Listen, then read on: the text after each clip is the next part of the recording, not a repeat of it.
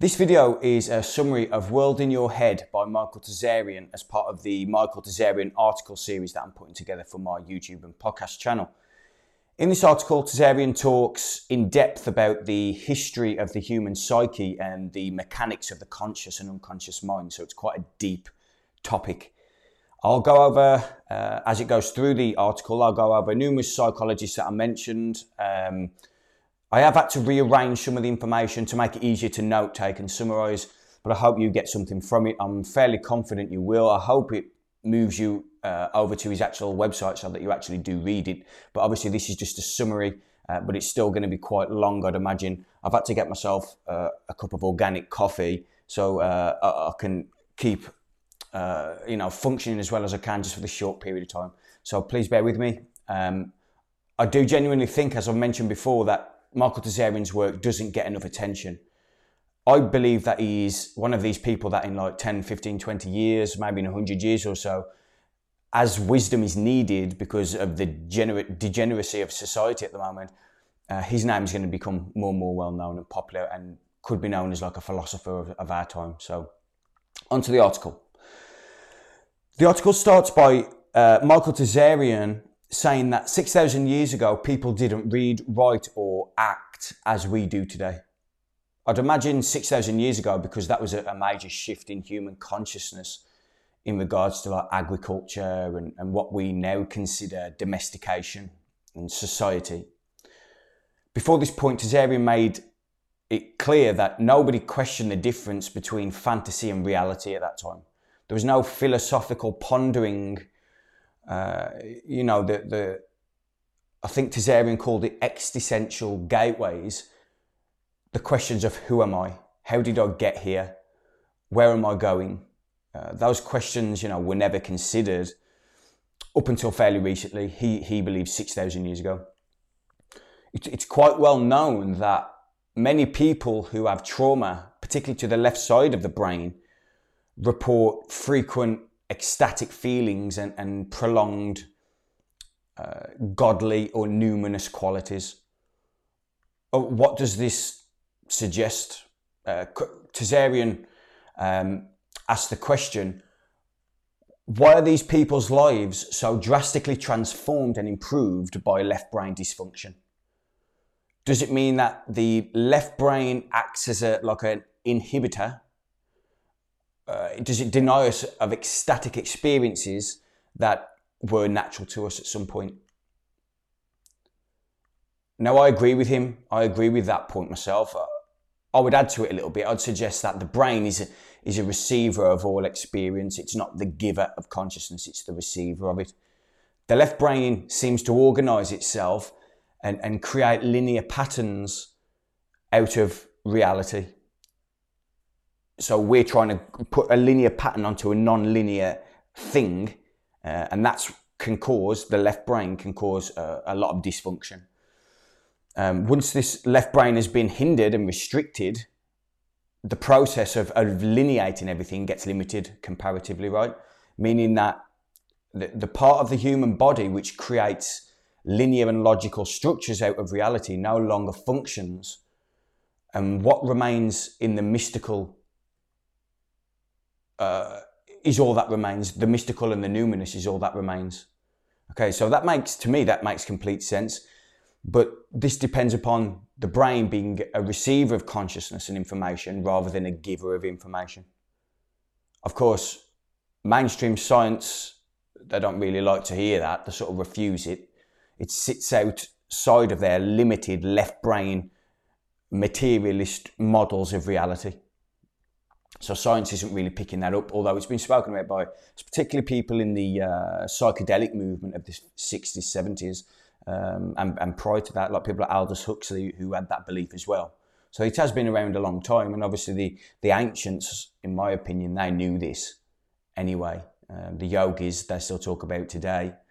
Uh, you know, it, it's very Western to think that material, the materials, materialist science paradigm is very Western, right? So further, Mark Tsarion shares how Sigmund Freud's work shook the foundations of, of rationalists. they assumed that the, the intellect can reveal all of life's mysteries, but as Tsarion correctly said, they forgot to include the mysteries of consciousness itself. So once again, they're trying to create linear and logical patterns out of a mystery. The brain trying to figure itself out, the mind trying to figure itself out, and they leave that that bit out, right? That they miss the fundamental mystery of life. So Freud believed the the ego uh, of our forefathers was immeasurably different to what it is today. A quote by Sigmund Freud The ego feeling we are aware of now is just only a shrunken vestige of a, a far more extensive feeling, a feeling which embraced the universe and expressed an inseparable connection of the ego with the external world. And that was in uh, his work Civilization and its Discontents. So uh, yeah, Sigmund Freud there saying, uh, I'll read the quote out again. The ego feeling we are aware of now is thus only a shrunken vestige of a far more extensive feeling, a feeling which embraced the universe and expressed an inseparable connection to the ego with the external world. So the body has a natural wisdom, uh, which raises the question does the mind have a wisdom? which is kept out of our awareness by the ego? Does our traumatic experiences and the ideals of collective groupthink hinder our cosmic connection with the universe? Deep questions and, and perhaps very rarely investigated. Um, is there money in that? Is there power in that? Probably not. And it's in the inner game, not an outer game. So you have to actually seek it yourself. A quote shared by uh, Jon Mills in his work uh, the unconscious abyss, he said, the ego mediates all forms of conflict, whether internally motivated or externally imposed by the demands of objective reality. I'll read it again. The ego mediates all forms of conflict, whether internally motivated or externally imposed by the demands of objective reality. And this raises a question Has the ego took on the master's role over and above that of, of self. And based on this, I asked myself whether the, the huge surge in mental health problems across the world have its roots in this reverse duality. If the ego has took on the master's role, if it's masking you, the real you or self, are, are we authentic and are we individuals in the world? The answer is, of course, no. And, and have the, is our relationship with nature and with one another and societies and tribes and, you know, wars and everything else, is that merely because the egos, the ego consciousness of the collective is masking selfhood, the truth? The article then moves on to human beings' relationship with nature. Tsarion questions um, whether the fear of nature is paralleled by the fear of our own psyche. And therefore, the opposite would be true. A more organic and holistic view of nature would lessen the anxieties uh, and frailties of the, of the modern psyche. But what is the unconscious mind according to some of the most renowned psychologists? Okay, so we'll go, I'll try and go through a few of them now. So Sigmund Freud thought that the unconscious assisted in uh, alleviating the burdens of a, of a person's psyche, whereas Carl Jung believed more to be a uh, repository or of repressed, content and something used by the self. So something that was asked in the article and along the lines of, of Jung's work, is whether the ego is rejecting parts of the self, which then gets stored in the unconscious.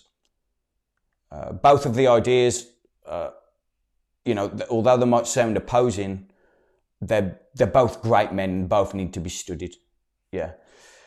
So, how can we trust the world of the ego, as I mentioned? William Blake noted that since we don't have direct access to the unconscious mind, we must question its accuracy, which raises a question in my mind uh, to what degree can we be objective in any event? Is not the entirety of reality subjected, subjective if the ego is repressing information and storing it in the unconscious. Objectivity uh, is seeing a thing for what it is. How can we do that without a pure mind, without self? If ego's in the way, how can we possibly do that? Sigmund Freud, however, thought that the uh, the unconscious could be accessed. He was sort of the first guy to to tr- to start, in my opinion, to use the mind to then start finding the mind again. That we know about really in the Western world. Yeah. So Sigmund Freud, uh, he he quoted, "Turn your eyes inward, look into your own depths, learn first to know yourself." Then you will understand why you are bound to fall ill and perhaps you will avoid falling ill in the future. Freud dev- uh, devised a, a, few ways of accessing the unconscious of, of one of his clients. Um, Tsarion said that there were the, the free association process, uh, the speaking cure, and the dream therapy, which were created to like bypass the, the egoic mind, the egoic consciousness. So by bypassing that, Freud had the belief that you could then access the unconscious. Tsarion then uh, talks a little bit about uh, transference. That you don't need to understand transference. Please go and uh, study it yourself. But it, it's essentially um, the the psychologist putting himself above the client, and the client putting their uh, father figures and mother figures onto their psychologists.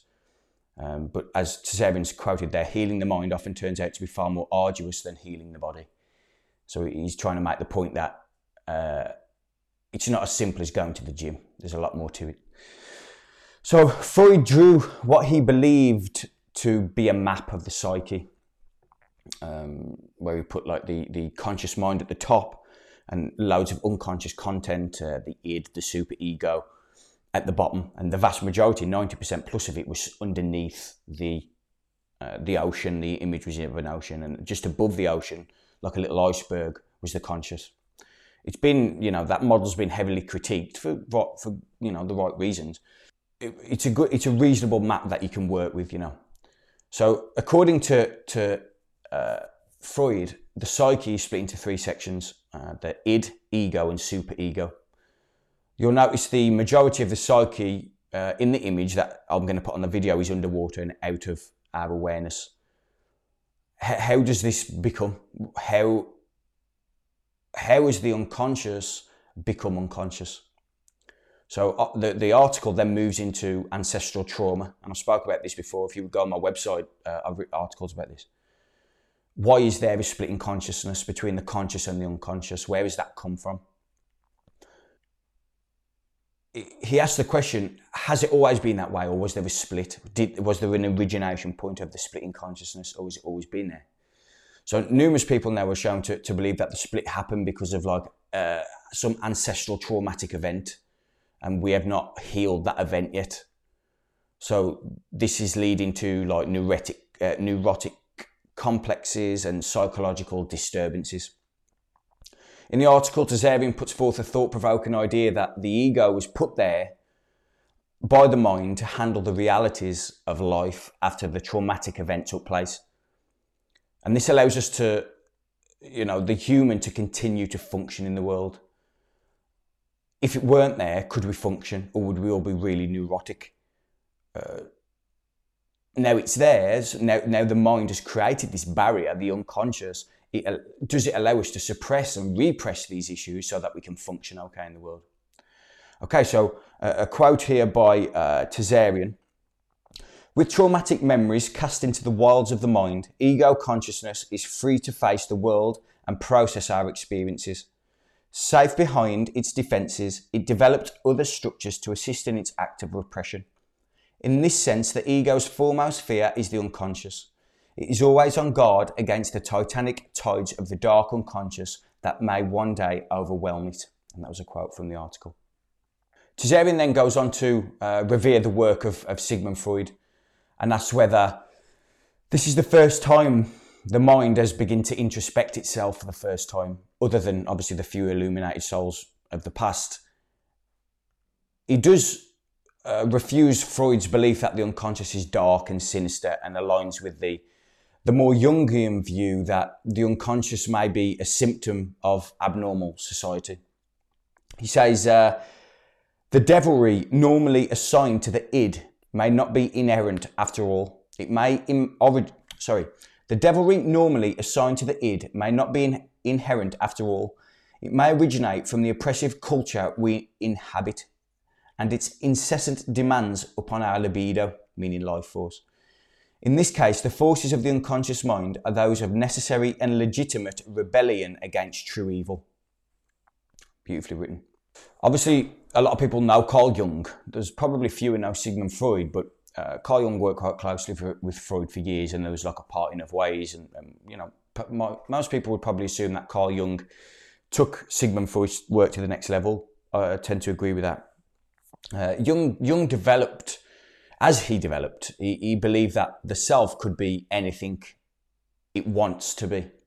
If one does like some sincere self inquiry into the mysteries of the unconscious, like what I'm trying to do here, um, then the unconscious would like smile back at you. But if one goes into the inquiry with like an uncaring attitude, then what looks back will be uncaring and frightening. Had his clients paint pictures, get into nature, monitor the changes in their bodies as they went through therapy. Um, it's very different from Freud, which is back to earlier, is a bit more linear, whereas Jung was very contextual and non-linear. Although both men emphasised the importance of dream therapy as, as the access portal to the unconscious. Uh, another psychologist that uh, talks about is Wilhelm Reich, or Reich, I think it's Reich. This leads onto um, using the body as, as, as a, a, portion of the mind, the mind and the body being the same thing. Reich tra- trained with Freud, but uh, deconstructed his simplistic psychic model, you know, the one we spoke about earlier. He rejected psychology without integrate, integrating the body into therapy. And Reichians believe that physical and mental pathology is part of uh, emotional plague. That's the term they use. Uh, and everybody has that.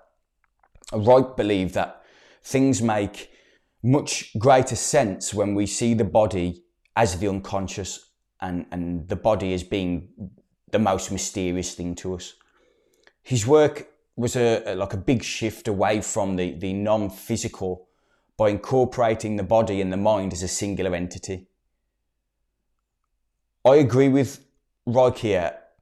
Um, as an example, it's clear that if a human is excessively obese, they probably have a, a, a quite a, a severe degree of trauma that has been repressed into the unconscious. So, in this context, the person is using food as the tool of physical repression. If the trauma can be released and integrated, the person would lose the excess fat. And I, I, you see it a lot in the medical industry um, instantaneous remission. Um, very often, there's a, a lady called uh, Moorjani, I think her name is. Uh, she wrote a book called Dying to Be Me. And she had uh, lymphoma, I think, quite bad. She was on death's door. And then she had a near death experience, emotionally healed herself, come back and the cancer went. Um, science can't answer that. But when you actually include Reichian work into this, that the body and the mind are one, you heal the mind, the body will take care of itself. So it's not quite that simplistic, but uh, something that we need to now study. And I believe Wilhelm Reich was a, was, was a genius. That the dynamic therapy involved uh, awakening and redirecting bioenergy in the body. So unlike Freud, who thought that pathology is based on warped sexuality, Reich thought it was a paralysis of life force in the body. Uh, and I resonate with that. I think that's a science.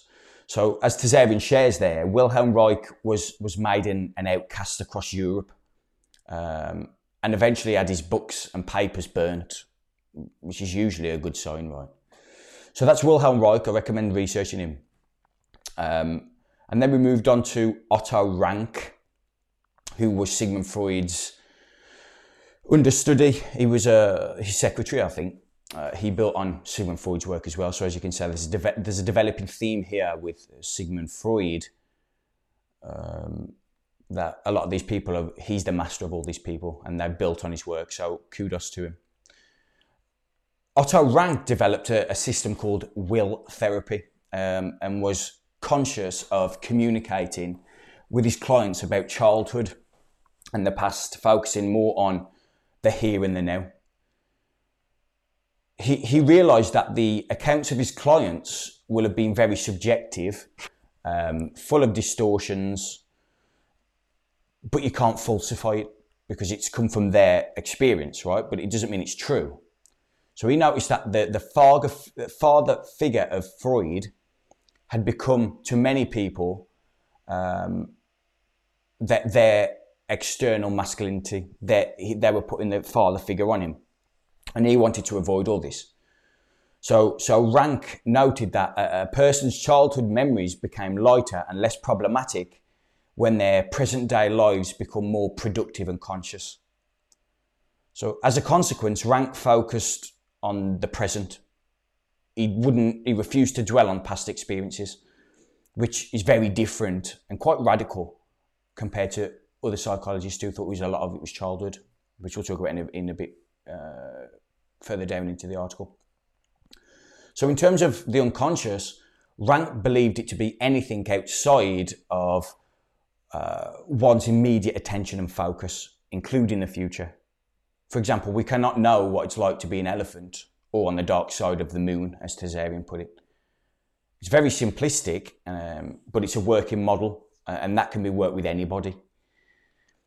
As he developed as a psychologist, Rank's work on the unconscious led to an adaptation of Freud's Oedipus complex. Um, study that. You don't need to go into that. Just study the Oedipus complex if you don't know what it is. So Rank thought that we desired to return to the comfort of the womb of the mother, which is quite, once again quite radical. Tsarion invites us to look at our environment. The average city um, has, you know, the architecture, the edifices, shapes and forms. You've got civic centres, arenas, malls, churches, uh, cinemas, all these things um, convinced Rank that the the uh, the returning to the mother's womb is a, is a syndrome that is always at work beneath the level of our conscious awareness, and we're acting from it at all times until we're made aware of it, at least. So Rank also believed uh, in the the origins of crowd consciousness. That's how it that's how it's created um, a passage from the article. It is also, says Rank, the reason why so many neurotic types recoil from engagement with reality. They come for therapy to lie flat on a couch in a darkened room, close their eyes, and talk endlessly about their childhoods. What's really going on here? asked Rank. Does it all not seem rather odd? Close quote. Uh, yes, it does seem quite odd and it makes you question whether we have psychiatry completely inverted. Is it doing its job or is it actually making it worse? So essentially, Rank thought that we carried the surrogate womb in our mind uh, as an escape from the world where we can take a break from reality with all of its perceived dangers, we return to the mother's womb. Uh, and Rank rightly said that despite more and more therapy, the world has worsened. I say this all the time. If you've got more and more psychologists, psychiatrists, psychoanalysts, why have we got so much mental health problems? And he questioned whether psychopathology was real or fictitious and whether the treatment from a father like figure, Sigmund Freud, he noted, um, in womb like environments. A quote by uh, Erich Fromm Even when the umbilical cord is cut, there remains a deep craving to undo the separation to return to the womb or to find a new situation of absolute protection and security. Something to think about. There's another guy uh, here that Tsarion talks about called Thomas Szasz. I think that's how you pronounced it. I might have butchered it. But Tsarion touched briefly on this uh, libertarian psychologist. He addressed, uh, Szasz addressed the lack of responsibility that people took for their own existence, which is a, quite a libertarian philosophy he, he viewed immoral behavior as uh, evil and believed it was all too easy for the medical profession to label them as diseased or unstable, which let the individual off the hook for their behaviour. Um, and I think there's, there's a strong element of truth to that as well. And then we moved on to a lady called Karen Horney, yet another neo Freudian psychologist, thought that uh, one self image is generated within the excessive influence of parents and society, which is therefore incredibly malignant. Inevitably, uh, this is a, a, consistent loggerheads with the original and pure self, as we said before. Prior to the conditioning, purity. Once we've got society and parents, severe conditioning and problems. The original self is, is suppressed behind what the ego has externally approved of. Um, a quote directly from the article the false self image they generate clashes with a child's authentic self image, ensuring that homeostasis, homeostasis is permanently disturbed. And that was by Mark Tsarion. The false self image they generate clashes with the child's authentic self image, ensuring that homeostasis is permanently disturbed. So, Horney, like Rank, asked whether psychotherapy was a, a legitimate process. She questioned whether it was a, an authentic quest for healing or merely an act of self deception. Is the client denying their underlying emotional issues and wrapping them in, in pseudo problems to put a plaster on their operating system? You know, just for a short while so they can function in an insane society for a while until it needs another plaster. Um, I think that's very commonplace. So, in the words of Michael Tsarion, paid to improve my function and not my soul. Where do we see that? All over the world in the medical industry. So, Tsarion um, makes the point that reality has its difficulties, but not taking responsibility for one's own life and psychological state causes more damage to the individual and the collective. So, even if you're a mass collectivist, if you don't sort yourself out, you're causing more harm. Worse still, when a person pretends to themselves that they are genuinely seeking advice, uh, you know, when they're masking real issues behind pseudo complaints. So, what's an idealized image? The idealized image is, is what our ego creates to fit in with society and all of its conditions. It's created so that the person gets a constant haul of approval should that be forthcoming, then the, the true self gets even further damaged and, and repressed behind the mask of, of conformity and sameness. I'm going to have a sip of coffee here. Two seconds.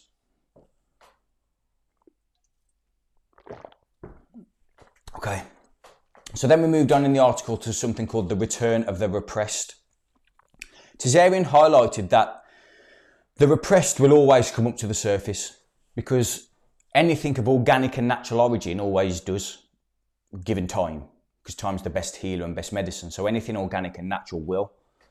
Yet when the, the counterfeit image begins to crack, therapy is often about patching up the ego and the full self rather than the reali- realization of our true nature, our true self. So Tsarion then asks the reader to define the human, uh, the human being and the unconscious as an artist. Uh, and a quote, only by adopting an aesthetic perspective on life can the mysteries of humankind be sufficiently clarified. And another quote by Tsarion from the article, consequently, the unconscious is not only an epiphenomenon of humankind's ancestral image making and art making capacities, it is the source of it.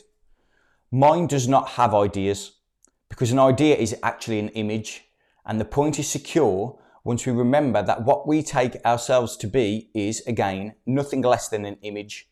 What we call self is an image generated by the self. We are, in essence, pure art. Beautifully written, uh, an artistry in its own form. Tsarion is essentially there asking us to consider whether everything we consider ourselves and reality to be is imagery using the qualities of self and the artist. The man is the vessel. it's such a profound thing to, to grasp that if you study tarot, for example, the, the art card, is that is that one of the the is that the unconscious? Is that the self within us that is creating art and poetry in the world? We then moved on to somebody called Ernest Hilgard. He was an American psychologist. He believed that the, the deepest layer of the mind he labeled the hidden observer. So he used hypnotism, which is huge now, as a tool. Um, and after intense studies, found that there is part of the, the mind which can't be coerced. This aligned with the Jungian idea of, it, of like a central archetype. And from my perspective, this is what we have heard from the Eastern doctrines for centuries and the Western magical magical tradition for the last you know 500 years. You might have heard some spiritual teachers advising people to become the observer of their thoughts rather than focusing on the thoughts themselves. So, another passage from the article Indeed, what we call our thinking gets in the way of the real thing. The directives of the self are flaunted by the ego time and time again, leading to chaos. Neurosis, then, is to be understood as the result of constant violations committed by the ego on the self. Essentially, Tsarion is saying that the ego stands in the way of our relationship with self. The neurosis that plagues humanity is because of the ego. Ego and, the, and its masking of self, something that this article goes through time and time again. Then we move on to uh, Friedrich Schelling. He theorized that the unconscious was a repository of antique memory. So similar perhaps to the uh, traumatic event but he more na- he he believes a more natural outlook. So he thinks that it's nature's footprint that is stored in our unconscious. He believed that thwarting the creativity in man leads to lack of purpose and insanity. In fact, uh, Schelling was the man who found the term collective unconscious in the first place. This was long before Carl Jung, and you know, Carl Jung's rightly so at the pinnacle of human psychology at the moment, even though he passed away years ago. Uh, he didn't term the collective unconscious, which often gets quoted to him. It was actually Friedrich Schelling. And that moves us nicely into Immanuel Kant. Um, he offered an alternative view. He believed that the, the human intellect has limitation and we, we must, what he called, clip the wings of reason and make way for faith. He called anything that can be known by the intellect the phenomenal the phenomenal world. Anything that cannot be known by the human in- intellect, he called the noumenal. Essentially, saying that the human intellect is limited in its nature and we should be okay with the mystery. And then that moved on to George Hegel. The article is, uh, is moving now through various different psychologists. Uh, George Hegel took a different approach. He said we should revere what reason and the intellect have understood now uh, and leave the mysteries of the future to unfold themselves. Let what we know know now to be the focus rather than living in mystery. So that's more or less opposite to Kant. Both hold, you know, some, some wisdom in there. Tsarion also says that both the conscious and the unconscious cannot be complete unless we comprehend this vast, mysterious movement of spirit. The ego and the, the left brain can only come up with perceptions rather than reality of what something is. It actually prohibits understanding by trying to grasp it, which is a bit paradoxical. So, spirit and the wholeness of life cannot be grasped using this mechanism. You can't grasp spirit by using the left brain. Um, and then he moved into parenting. The article uh, has gone through a few few people there um, as as a foundation to to what I think is probably the biggest issue that is unspoken. Um, so then we move on to Alice Miller and Melanie Klein. They decided that it was the mistreatment and abuse of parents from parents that were the cause of the unconscious, the cause of the repression in the unconscious. The hidden fury and anger of the child being stored away. As children, they can't openly express fury at parents and so repress it in the unconscious mind. Tsarion lists common childhood issues um, such as nail biting, uh, tics, spitting, swearing, uh, teeth grinding, as an external manifestation of this fury. Uh, I mean, notice the, the infantile need to appeal, appease in the world today more powerful egos who use fear and threats to control weak dependents. Where can we see this right now? The rise of the, the anti hero.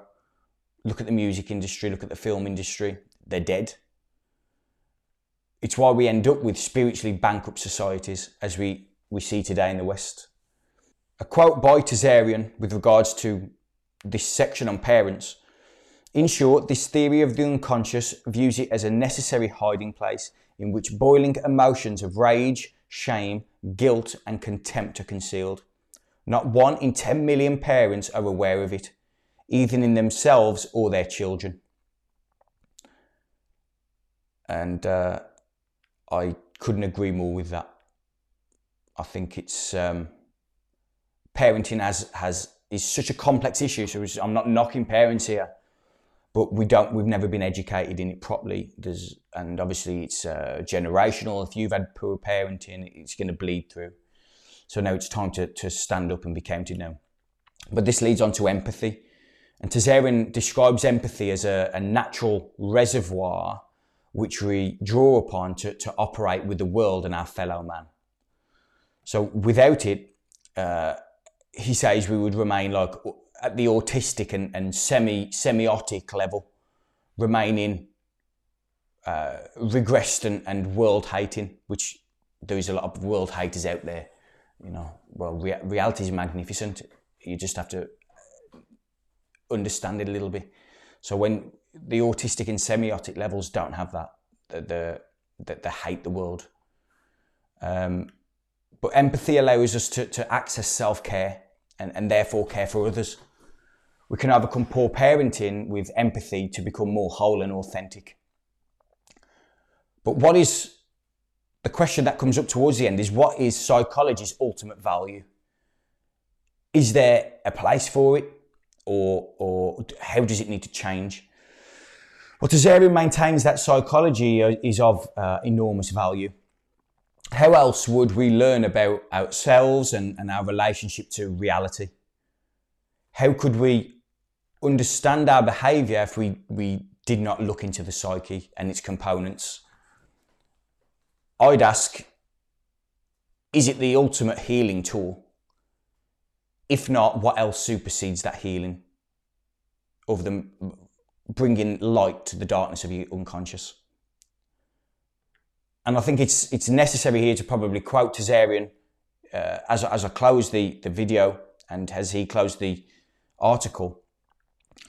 Uh, given that we are beings in the process of soul making, it follows that the onus is on each of us as individuals to respect psychoanalysis and related studies, since they direct us to acknowledge ourselves not only as humans among humans, but as beings in the process of becoming. In short, will we really free ourselves from suffering by avoiding introspection and self observation, from asking sincere questions about the most complex phenomenon in the universe, our own minds? And I think that's a, that's a great way to close. Um, I appreciate it's a, a long summary, uh, but the article, as you'll know, is very in depth there. It covers a lot of ground. Um, I appreciate it's I've tried to summarise it the best I can after all the notes I've took on it, but it's very difficult to make such a complex uh, thing simple to understand. So I hope I've done a good job of it. I hope I haven't butchered it. It requires a lot of study.